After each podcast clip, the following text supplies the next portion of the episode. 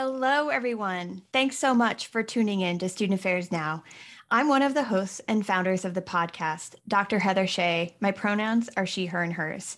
Today, in honor of our upcoming one year anniversary, we are thrilled to be re releasing our most listened to and watched episode of the past year. A dis- discussion Dr. Susana Muñoz hosted when we first went on the air on October 7th. This episode features a great conversation with the three authors of this book Identity Conscious Supervision in Student Affairs Building Relationships and Transforming Systems. We suspect this episode has received so many hits over the past year because this topic is perpetually relevant. This episode provides practitioners with practical and strategic approaches to engage in the self work, identity exploration, relationship building, consciousness raising, and organizational change.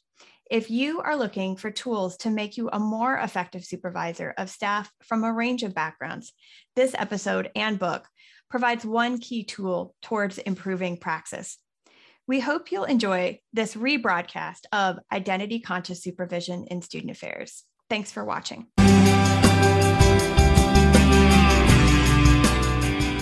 Hello and welcome to Student Affairs Now. I'm your host, Susana Muñoz. Today, we're talking about a new and exciting book titled Identity Conscious Supervision.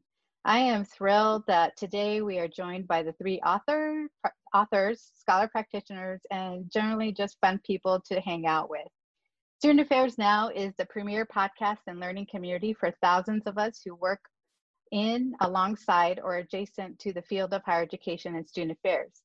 We hope that you'll find these conversations make a contribution to the field and are restorative to the profession. We release new episodes every week on Wednesdays. Find us at studentaffairs.com or on Twitter at STU Affairs Now! Exclamation point. Um, as I mentioned, I'm Susana Muñoz. I'm an associate professor and program chair in the higher education leadership program at Colorado State University in Fort Collins my pronouns are she, her, hers, ella. I'm hosting this conversation today from Fort Collins, Colorado. Re with respect, I want to acknowledge that I am um, on the lands of the traditional and ancestral homelands of the Arapaho, Cheyenne, and Ute Nations peoples. Now let's get into our conversation. We're here to discuss a new book titled Identity Conscious Supervision in Student Affairs, Building Relationships and Transforming Systems with three of the authors. Please introduce yourselves and the relationship that you have to the topic. Well, thank you so much for having us. Uh, my name is Rob Brown. Uh, my gender pronouns are he, him, and his, uh, and I serve as the Director of Social Justice Education at Northwestern University in Evanston, Illinois. And uh, I'm calling in today from Chicago. And in addition to that, I'm also a third year doctoral student in the higher ed leadership program at Colorado State University. Um, and so, what kind of got me engaged in kind of doing this book is really my lens is both like a scholar and a practitioner. And so, as a practitioner, um, I have been supervised, I am a supervisor, and um, it is super hard. Uh, it is a, just a mm-hmm. very difficult thing. And I think as a supervisee, I don't know that I always um, understood that complexity, um, made sense of it, and, until I was really in the role of a supervisor, particularly of professional staff. And so uh, it's really through some early conversations with Shruti, who was my supervisor at one mm. point in mm. my career, that um, we started talking about some of those complexities and realized that uh, more folks in our field needed to um, start having some of these conversations, particularly with a clear lens around inclusion and equity, um, which is kind of thinking in an alignment with my broader research interests um, in equity and inclusion in higher education. Um, so uh, through through time, you know, I've been able to partner with Shruti and Craig, who will introduce themselves in a moment, and um, have really been fortunate to uh, continue to build really strong partnerships and collaborate collaborative relationships with them um, but more importantly, just really strong friendships. Uh, so I'm excited to join you all today. Thank you. Sure, Thanks, Rob. Um, and thank you for having us today. to talk about this and just it's always a great opportunity to spend time with Craig and Rob. So I always appreciate that. Um, my name is Shruti Desai. I use she, her pronouns. I serve as Chief of Staff for the Gephardt Institute for Civic and Community Engagement at Washington University in St. Louis. Um, and I'm on the academic side of the house, so a little bit different of a lens. Um, and as Rob mentioned, we uh, went on a supervision journey together, and in that had a lot of conversations about identity. And um, as identity is important to me, equity and justice work is really important to me. Always felt some dissonance between the way that I was told to supervise, the way we did performance evaluations, promotions, um, merit raises, and my values around identity and inclusion and justice. And when I started interrogating that a little bit with the team that I worked with, um, it we found that a lot of us were struggling with this. I think you couple that with the retention um, and job satisfaction and mental health, more and more um, challenges that professionals who have marginalized identities face. Um, there's a clear need in our field for to talk about supervision, um, and a lot of times people leave jobs not because they don't like the work that they're doing, but because they don't like environments and managers. And I think we have a lot of work to do and a lot of growth um, that could happen in our field around that intersection. Thank you. Beautiful. Yeah, just echo. Thank you for being here, for having us here today, and and and love time with Rob and Shruti. Um, every time we get to do this, it's a joy. Um, so yeah, my name is Craig Elliott. Um, my pronouns are he, him, and his, and I currently serve um, as the Assistant Vice President for Student Affairs at Samuel Merritt University in Oakland, California, and also have a leadership role in ACPA as well. Um, and um, yeah, just this was a journey. Um, I think we talked about, so there's so many stories in, in, in the book from our own experiences of, of the, the okay supervisory experiences, um, the good, the handful of really good ones that we had, but a lot of really challenging experiences that we had along the way. Um, and you know, this, I, I mean, I share uh, with um, with Shruti and Rob about this kind of motivation that I had about I wanted to do better.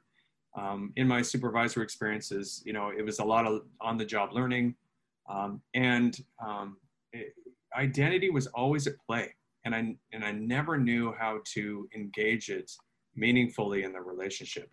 Um, and um, so that kind of drove me to being a part of having these conversations with Rob and Shruti. But I also say I had, I mean, I knew it was something for us. That was our motivation for doing presentations and and writing this book. But it, it was, I was, I, I'm still surprised about how much of a need it is out there for others. Um, just uh, the, the, the demand out there and the the continued conversations um, about people needing help uh, engaging race and gender and orientation um, in class um, and ability and how all those things play out in our lives, but very specifically in a supervisor relationship and mm. um, how there's lots of challenge and, and fear there, but also the, the potential for uh, transformation. Uh, this could be a really powerful um, relationship in our lives um, if we all did our work to have that happen. So, um, so there's some really great uh, positive hopefulness that, that has come out of this for us as well. So just great to be here and be in conversation with y'all. Yeah, this is awesome. And I, I love that this, you know, this kind of stems from personal experiences that you've all had. And you're absolutely correct. Like I remember being, you know, in my practitioner role and not necessarily getting a lot of guidance around supervision.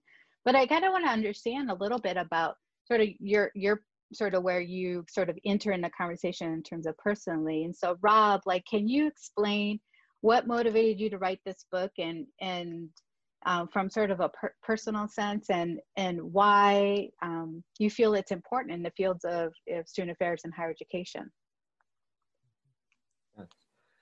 So, um, so just in like full um, authenticity, right? We did not right. go into this sitting down saying we want to write a book, you know, and, uh, and I think some of that is rooted in our backgrounds as practitioners. Mm. Um, some of that is rooted in um, some some class dynamics. I mean, just even just the the notion of I'm going to write a book was not in my consciousness, uh, and so um, as I as I kind of gained um, some motivation to write this book, a lot of it came through um, doing what I'm more, you know, apt to do, which is present. And so, you know, Shruti and I, and then Craig joined, we were presenting on this topic with practitioners. And as we were engaging with them, there was this hunger that we were receiving from them for more like we want more like we need this more people need to be talking about this and so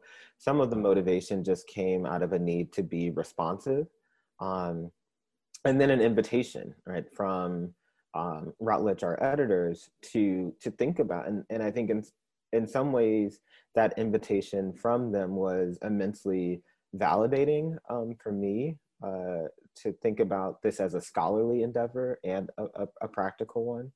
Um, and then as we actually just kind of got into the, the, outlining and the brainstorming process with, with each other, um, you know, Shruti, Craig, and I are very much so grounded that um, this needs to be both kind of a, a, head and heart exercise. So, kind of how can we think about this intellectually, but also um, how have our own lived experiences really informed the, lens in which we kind of experience the need for this text. And um, as I reflected on that personally, um, you know, I am the the youngest professional like of this this group, and and so just in my young career um, as a um, black man working in student affairs, I often have navigated isolation around those identities and finding community, finding mentorship, um, that was a big aspect of my supervisory relationship with Shruti and um, kind of what started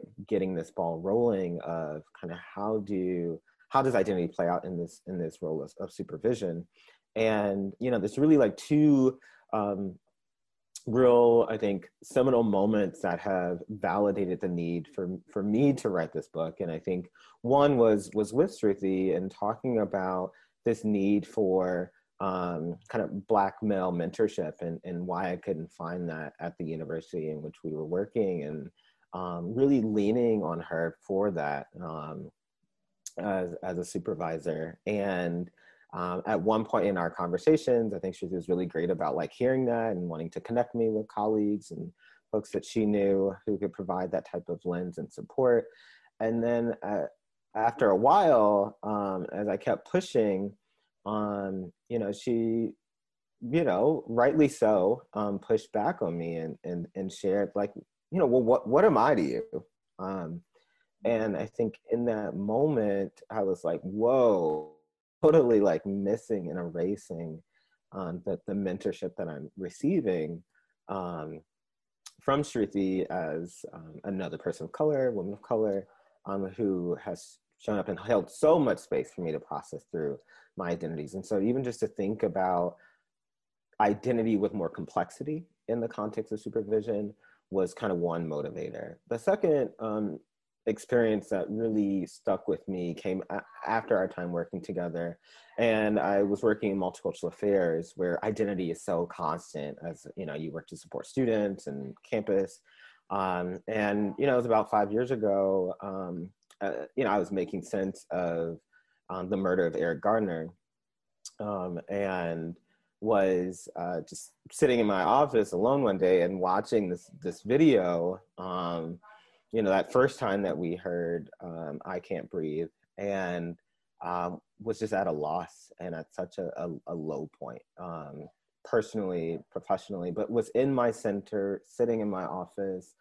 And um, that same evening, um, there was a, you know students quickly organized and there's a vigil and as a as a staff member i got asked to attend that vigil um, by my supervisor and their supervisor um, to, to, to show student support to be present um, and as i got out there and i was gonna you know just be there to be in solidarity and supporting students um, as they navigated kind of whatever might come up standing out there in the cold, I just started like crying, um, you know, myself personally. And in that moment, I was like, God, why did no one tell me I should not be here?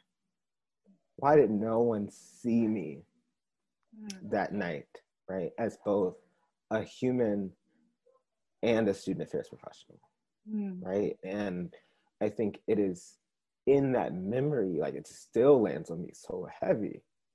And I, and I know that um, there are so many practitioners as, as we just this week, right, um, who had to sit and make sense of Breonna Taylor's loss and continued injustice and go to work and mm. pretend and kind of operate as business as usual in the way that we have corporatized higher education and i and i think that feeling that i feel that i i can relate into with so many practitioners in this work particularly people of color but i think this work shows up around marginalization in, in so many different ways um, you know created the motivation where this book had to be written uh, mm. not to fix all of that but at least to speak some level of of truth into that into that void um, and so um, mm. that continues to um, be remotivating and and and and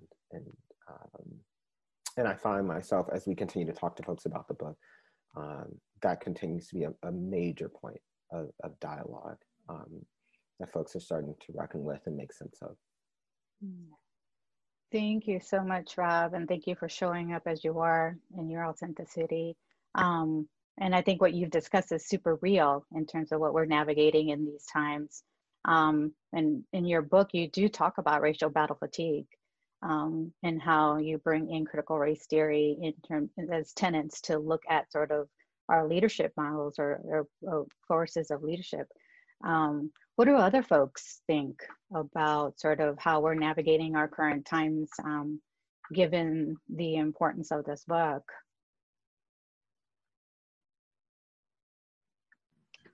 You, yeah.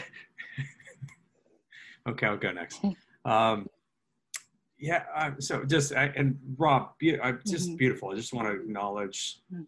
um, the emotions and the feelings and and and you know I think um, we spent a lot of time together, and I'm still moved by that experience that you shared and you know, I think it reminds me of, and it, you know, I appreciate how too we, we, we brought it back to Breonna Taylor about how like it, it has not um, eased up. And, and I don't know that it ever has, but I think in, the, in this last five years, it's been such a, a visceral um, experience of, of racism um, and how that's infused in our in our country and in our campuses in our profession um, and just how omnipresent it is. Um, and I, you know I, I think I, what I love about what Rob shared is that it's we're trying to I think I think we had a we had a, a vision a hope if you will about bringing the humanity back to what we do and who we are in our roles. Um, and there's no, there's no question that, that I think any of us here and probably lots of our professionals see our work as as in connecting with students' humanity, but there is a clear gap in us connecting with each other's humanity, and often how our institutions see us as as uh, as employees on our campuses. And I think you know same thing. It's like you're here to do a job, go do it, um, and you know this kind of and what, what we what we ended up calling this identity neutral um, way of engagement and way of relating with each other um, does so much harm and perpetuates um, so much pain and, and creates trauma. Um, but uh, you know, I think about the invisibility of, of our colleagues, our friends and colleagues that, that are that are giving their hearts and souls uh, to to care for students and educate them um, and be some good positive force in their lives and and our and our campuses and our leaders. And and we like you know i hold myself into that because i've done that more than i care to admit um, but how we forget to see who's working with us um, in our tasks. Um, because of how we're trained because of how the system works because of how we're, we're taught we're, we're onboarded we're normalized um, and told how to show up on our campuses in higher education. And um, you know I think it, it's so it's so frustrating and hurtful. And and and, and i'm angry. You know there's a lot of we had to we spent a lot of time processing through kind of all of our feelings and, and do this but it, just this anger that it was you know um, almost 30 years into my professional career before i was able to have meaningful conversations about identity on in my role on campus and holding in, in terms of supervision but also as, a, as an avp and, and an administrator on a campus and what that means and how do how do we how do i show up with um, and and it, you know those are the interesting things like the showing up with is a whole different paradigm unfortunately. It's a whole different paradigm for what we've been what we've been given. And i think rob talked about that. It's mm-hmm. it's it's go show up for um, rather than the show up with. Uh, so it's you know i think that the humanity bringing the humanity back and, and the hope because um, i still you know like i think we are we still believe deeply in what we do and and, mm-hmm. and as educators and as as, as practitioners and and um, caring professionals that you know higher education can change the world. We can be a part of that transformation. Um, we can we can help be really positive sparks for our students in, in all of their identities. Um, and so this was a, was a part of us trying to help make that happen. Mm. awesome. I you know it's I I feel that uh, the emotion of that this this was an an um, labor of of love, but also um, deep emotion for everyone. Um, and I, you know, I, I, I honor that, and I think that that's that's a beautiful thing that we don't necessarily see in student affairs scholarship is is bringing your full present self in in the work right and so i appreciate that and um, Shruti, did you um, want to add anything to to that?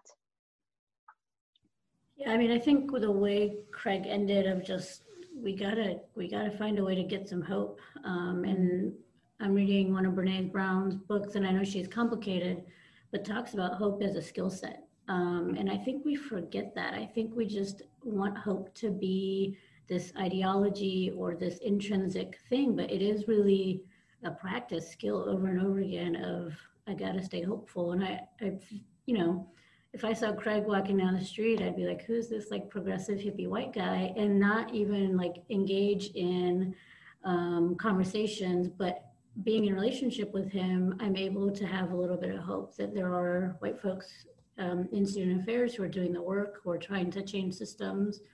Um, Rob, as a straight black man is always like, Shruti, you're like undervaluing yourself. You gotta, and so advocate, we advocate for each other in a way um, that disrupts these systems, that disrupts the messages that we've internalized. And I think that what we sometimes want to do in student affairs and in higher education is fix things without doing the hard, painful work of internal reconciliation. Um, and I think I've been in St. Louis for about 10 years now and was here when Michael Brown was shot and killed and um, have had several incidents since then. And I remember the first time Michael Brown was shot and killed, um, the list of demands from students. And I remember now the George Floyd list of demands from students. And it, it is so frustrating to me because when are we as higher education and as student affairs going to reconcile ourselves with the values that we impose, the values that we espouse, and the work that we're actually doing, right? Um, and it is like, hey, Shruti, you're queer. Why don't you go serve on the LGBT advisory board? Cool. I don't want to do that. I, you know, I want to come home to my partner and hang out with my dogs and and or compensate me for doing that. Um, and I and I feel also I think we feel responsible of I want this to be better for our students and I want this to be better for our next generation. And so there's this constant like conflict of values that is occurring. Um, and it's been interesting to watch as we were doing a series at work called Two Pandemics. One is the COVID pandemic and one is the racism pandemic. Um, and it's been interesting to watch the university, across universities, um, of who's presidents and deans and vice presidents all really being in the weeds of COVID because people are dying. But when it comes to racism, and people are dying, it's not the same response. Um, and I just, I'm like, what do we, do we not see that people are dying because of racism and transphobia and classism and all of these other things? Um, so I keep waiting and hoping for higher ed to have some reconciliation around this. Um, and I see people leaving our brilliant, brilliant scholars leaving our field. And um, if they're leaving our field, I just wonder what's what's next for our newer professionals. Are we going to be able to keep doing work that really is impactful to our students? Um, and I know for many of us, we're called to and love what we do, and we're also frustrated and want more from our institutions.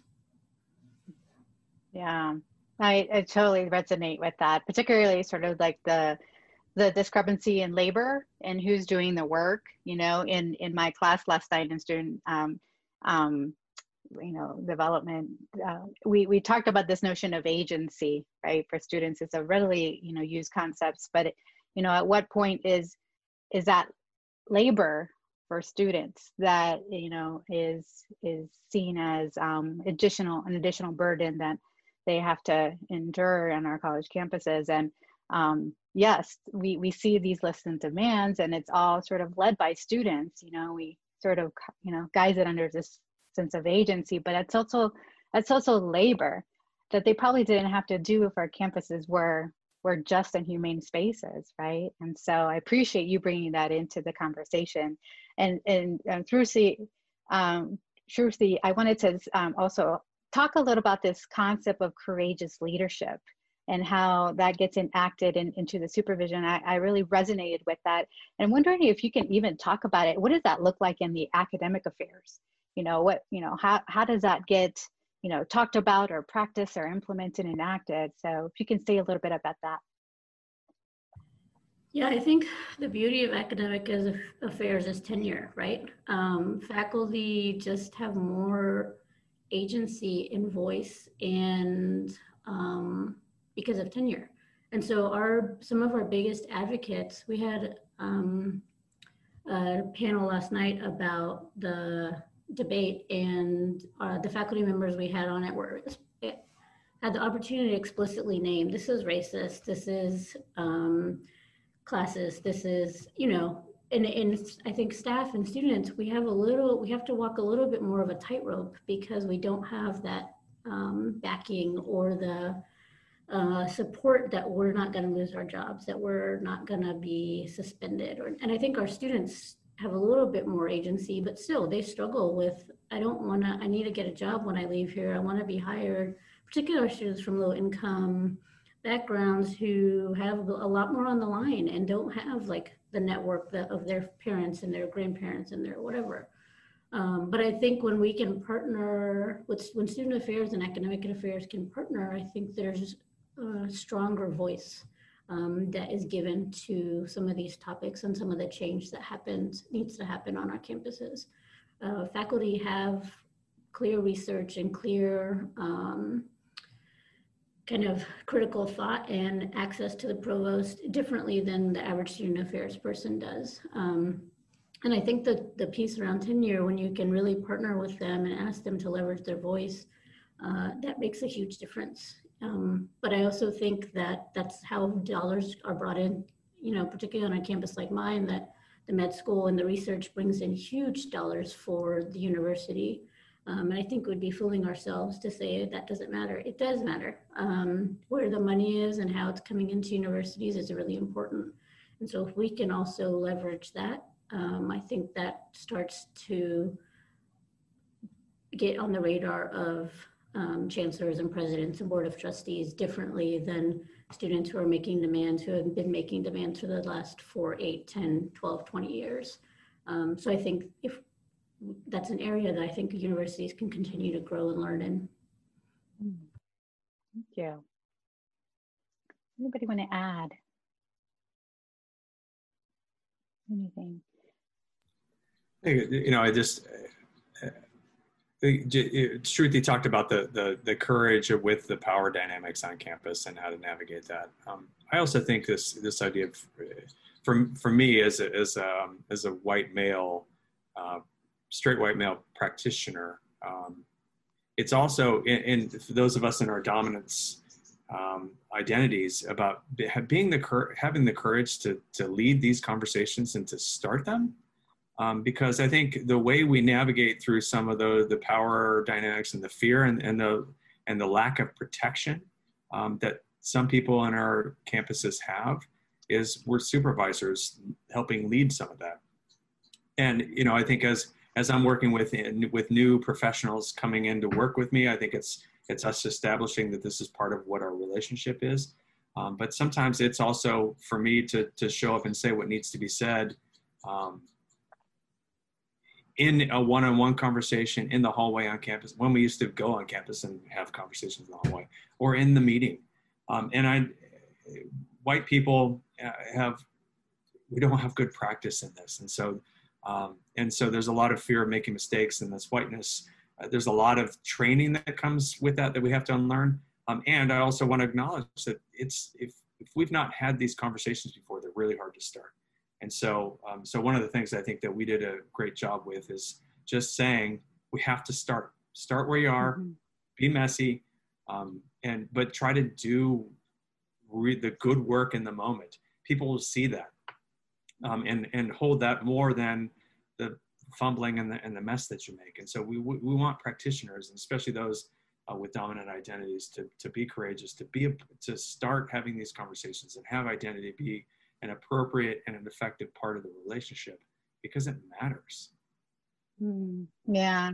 I like how you brought up too that, you know, this notion of fear and the lack of protection. I don't think we have enough conversations about that. That just climate in itself impacts identity and how we show up. And so I'm happy that you, you brought that up. Rob, did you want to add anything to the to this? I would just echo that. I think in, in what mm-hmm. Craig is is sharing is that there's a there's a vulnerability required mm. that that we are contextualizing supervision in, and that um, I think traditional hegemonic notions of supervision, top down. Uh, it's like you do for me, I make the rules, I have all the answers, and I think we are trying to move from that um, kind of one direction supervision relationship to an actual relationship that is co-constructed um, and power aware right? And so there's a there's a giving up there's a vulnerability that's kind of required within that. Um, one other thing that i would say that you know our book attempts to maybe start having folks think about is how are you also courageous beyond the individual relationship and advocating for change within your department, within the broader like human resources system um, at your institution. So uh, it's great if you individually support me. Um, that's wonderful. And if if there is not broader um, structural change that it's in, in, that is increasing access to employment, that is um, putting equitable policies in place, um, that is ultimately going to either um, cause folks to leave the university or to never find their home at, at your university. And so um, as supervisors, depending on like your level of positionality and, and power and influence, I think that's another place where kind of we prompt um, practitioners to think about um, courage in that context um, to, to intervene and to advocate um, at that broader level as well.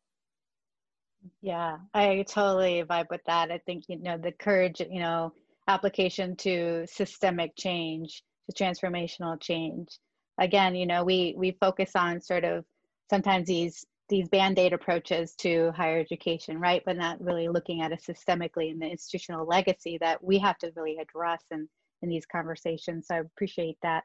Um, and, and Craig, as someone, you know, who is, you know, uh, the leader of one of the, you know, National Student Affairs Associations, ACPA. um, you know, how does this book maybe transform, you know, climate? You know, we talked a little bit about sort of, you know, notions of fear and, um, you know, this lack of protection, you know, how, how does, you know, how does our associations, you know, um, use this, utilize this book to, to transform our campuses? Yeah. It, it was, and I would say too, I so so the answer I think we're we're talking about it's systemic change, changing, um, and really part three of the book um, talks about the systems change work that we need to do, and, and, both you and Rob also talked about it as well. Um, and, and I don't, when we started either, eh, when we started presenting and when we started writing, this was not yet something that was formed. Um, we knew that work had to be done at the individual level, the self work um, and the work of relationships. But also, as Rob talked about, the courageous part about showing up in, in our in our representative roles in our groupness, um, both in our professional roles, but also in our identities and who we are on our campus. Um, but really, we once we started to do that, we quickly began to understand that it's we, we can't be stopping there. We need to be. We're here to do good work. Um, social justice asks us to um, change the system um, and you know resist not just resist oppression, um, but transform the environment um, so that um, oppression doesn't continue you know continue to happen, which is liberation. and so we, for us, really, we came into it with a liberatory mindset. and, and this is too where I think it's important this idea of critical hope that Shruti talked about, that we believe that there is a possible thing out there um, and it's we're it's not a naive hope uh, but it's a critical one to say it's gonna it's gonna be a hard road and uh, we're gonna encounter resistance all along the way. And i mean uh, uh, you look at this week last week the month before we're getting all kinds of resistance. And so how are we continue to do our good work collectively individually but then collectively um, to create this change? And um, so i think that um, so I think this this book gives us an opportunity. Um, it is not the only way to bring liberation um, in higher education or on our campus um, or in our divisions, um, but it's but it's a way. And we clearly saw the path that doing changing the way that we supervise, supervising from an identity conscious way and authentically and vulnerability um, can lead us to create opportunities for that transformation on our campuses um, and in the profession. You know, I think it's, you know, connecting the, the work that we did here with the work that we've been doing in ACPA for many years. It started with, um, with Donna Lee and continue with Stephen Quaye um, and Jamie Washington and, and, myself and then Vernon Wall now. Um, this strategic imperative for racial justice and decolonization. Um, that's that's a huge um, map, a vision, a, a, critical hope for transformation for higher education. Um, and and it's massive. And there's so many different elements of that. Their their piece that they wrote uh, was brilliant.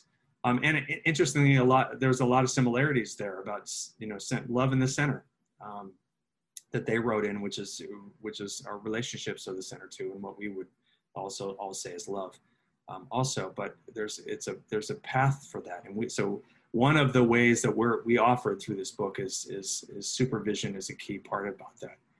Um, and I, I will say too, it's it's inspiration for me individually and me refining my own practice, um, but it's inspiration for me too as a um, as to, to, be a part of this change energy um, and, and to be a part of liberation on our campuses that that professionals that follow us um, you know we're i hope we're influencing professionals to change now but really the the ripple that we put in place is going to be for the generations that are going to follow us. And um, so for us to be one small part of this bigger movement that um, eventually transforms higher education so that it is it, it's it's a learning environment that that allows every student who comes through it to thrive, to find exactly what they need to be learn, to be wonderfully challenged and grow, but th- for them to thrive and find their purpose um, and go out and to make their ripple out in the world. Um, and so, you know, so it, it's a big thing. And I, I think we, I wish we had four more volumes to talk about the, the change work that we wanted to do. Um, and we also knew that it was important that we started here, that we didn't get just to get lost in the big picture, but we talked about the really critical work that we can do on a daily basis um, for supervision that can that makes a huge difference. And, and I would say at, a, at, a, at that micro level, um, that if we can if we can transform that experience of, of professionals coming to work and doing great, excellent work on our campuses, that's a huge difference um, that it makes. Um, and that, that directly changes people's lives so that we can then continue to partner and change our students' lives. Yeah, I, so I appreciate that. And, you know, one of the things that I know I will be doing is assigning this book in our graduate program because I think this is really a great way to not only influence sort of our, our, our professionals and rethinking how, you know, we we center love and hope the, as we navigate higher education, but um, it's so needed. It's so needed. Um, and so I'm hoping that other programs will follow suit and and assign this book in their programs. Um, and so we're at our last question. I just kind of want to um, ask. This is this program is called Student Affairs Now. So what are you pondering or questioning or troubling now? And so I'll start with Rob. I know, put you on the spot a little bit. Um, thanks for putting me on the spot. Yeah, it's all so, I know. Um, a lot. I, I'm, I guess I'm trying to um, track my energy as I trouble is is definitely up for me now. Um, but but beyond that, I think about um, you know how do we have the work that we are doing in higher education um, truly responsive to the voices of our students and and our youth um, knowing that that is who will fill the halls, the Zoom rooms of higher education. And so much of what I am seeing and, and, and hearing from them um, is this, this statement that like things do not have to be the way they are, um, which is, I think, just a, a powerful um, statement of resistance, but also a statement of hope and possibility. And um, as I reflect on my work, as I engage w- with those students, as I engage with other um, scholars and practitioners, um, I am often wondering and pondering um, kind of what in our ecosystems within higher education um, doesn't need to be the way it is now. Mm. And and and and realizing that that is something that we have control and agency around right um, and so what comes up in that context is rejecting fear at times like um, that sometimes comes up rejecting the, un- the, the unknown um, and how that comes up um, rejecting scarcity um, that puts us into these false binaries of choices that, that we need to make and then really leaning into to, to possibility um, and and the wisdom that we can learn both from youth but also from from elders right? There are folks who have done this this work before. Um, there is um, radical transformation happening right now in the present um, that we can be students of and become students of uh, and so that's really where i'm investing my energy is kind of where am I seeing um, radical truth tellers, folks engaged in the practice of transformation, um, folks engaging with a sense of um, kind of radical hope. Uh, and, and I am like running as fast as I can um, to those spaces, those people, those, those forms of literature, um, and trying to consume that energy as a way of, of, of looking forward. And I think um, there's so much of that happening right now even as we are in the midst of what is an incredible mess um, in our nation in our world in higher education and on our campuses. And so um, from an energy standpoint i can only consume so much of that mess right? Um, right. um, before you know it starts to bog me down a little bit. And so finding those glimmers um, amidst the storm has has has been something that I am looking to to ponder, to question, to seek out in the now. I love that. Thank you, Rob. Shruti, about you? Yeah, I, I don't get to spend that much time with students anymore, but I am I pay a lot of attention to newer professionals in our field. And as a South Asian woman, um, thinking about who role modeled and paved paths for us, I think about Mamta Accapadi, Ajay Nair, Smita Razika, um, you know, Shadia. And so there's there's folks ahead, but there's only four or five folks ahead. And I know that they've what they've gone through to get into these vice president, vice chancellor, dean of students positions, um, and the pain that they went through, and the things that they had to listen to, um, and how many times they were told no and had struggled with imposter syndrome. Um, and for that generation, being kids of immigrants, the whole notion of healing and mental health and therapy were not palatable things. Um, and I look at this generation, particularly of South Asian professionals who are coming, and I see them valuing themselves, even when the system is saying you're not valuable. Um, and I think that's when the power and the shift and the healing happens.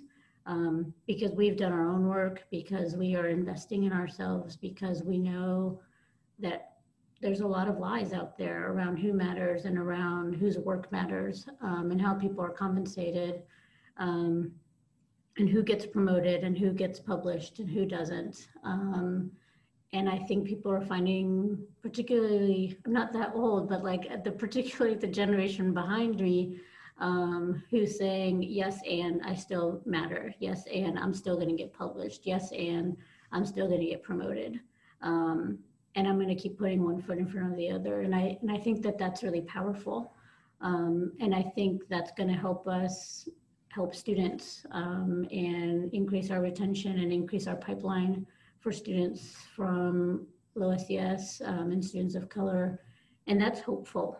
Um, and I keep waiting and we'll keep waiting for a reconciliation. But the, the generation behind us and the generation ahead of me gives me hope that this reconciliation um, for higher education is coming. And it's going to be one way or another, um, either through our finances, through our board of trustees, through enrollment dips. It's going to become more than just we need to do diversity inclusion work. It's going to be in order to survive, in order to be relevant, in order to admit students and get students here, this has to be in the ethos of what we do day to day. And I am excited about that. And I see institutions already moving in that direction um, and sometimes taking a few steps back, but continuing to fight and move forward um, in those ways. And I, you know, as presidents retire and new presidents come along, um, there's going to be some change, and I am really excited about that. Thank you. I appreciate that. Craig, how about you? What are you What are you pondering? Yeah, yeah. I, so I would say I, I, I appreciate how what Shruti said about the pandemics and so I'm one, I'm pondering about how, how do our institutions engage the pandemic of racism and the pandemic of sexism and misogyny and the pandemic of uh, trans oppression um, and others with the same kind of resources and the same attention and the same fervor that they've done with the pandemic of COVID. Um, and I know we're struggling to, to keep balance with that, that um, it's easier for us to engage about the health crisis of COVID than the health crisis of racism.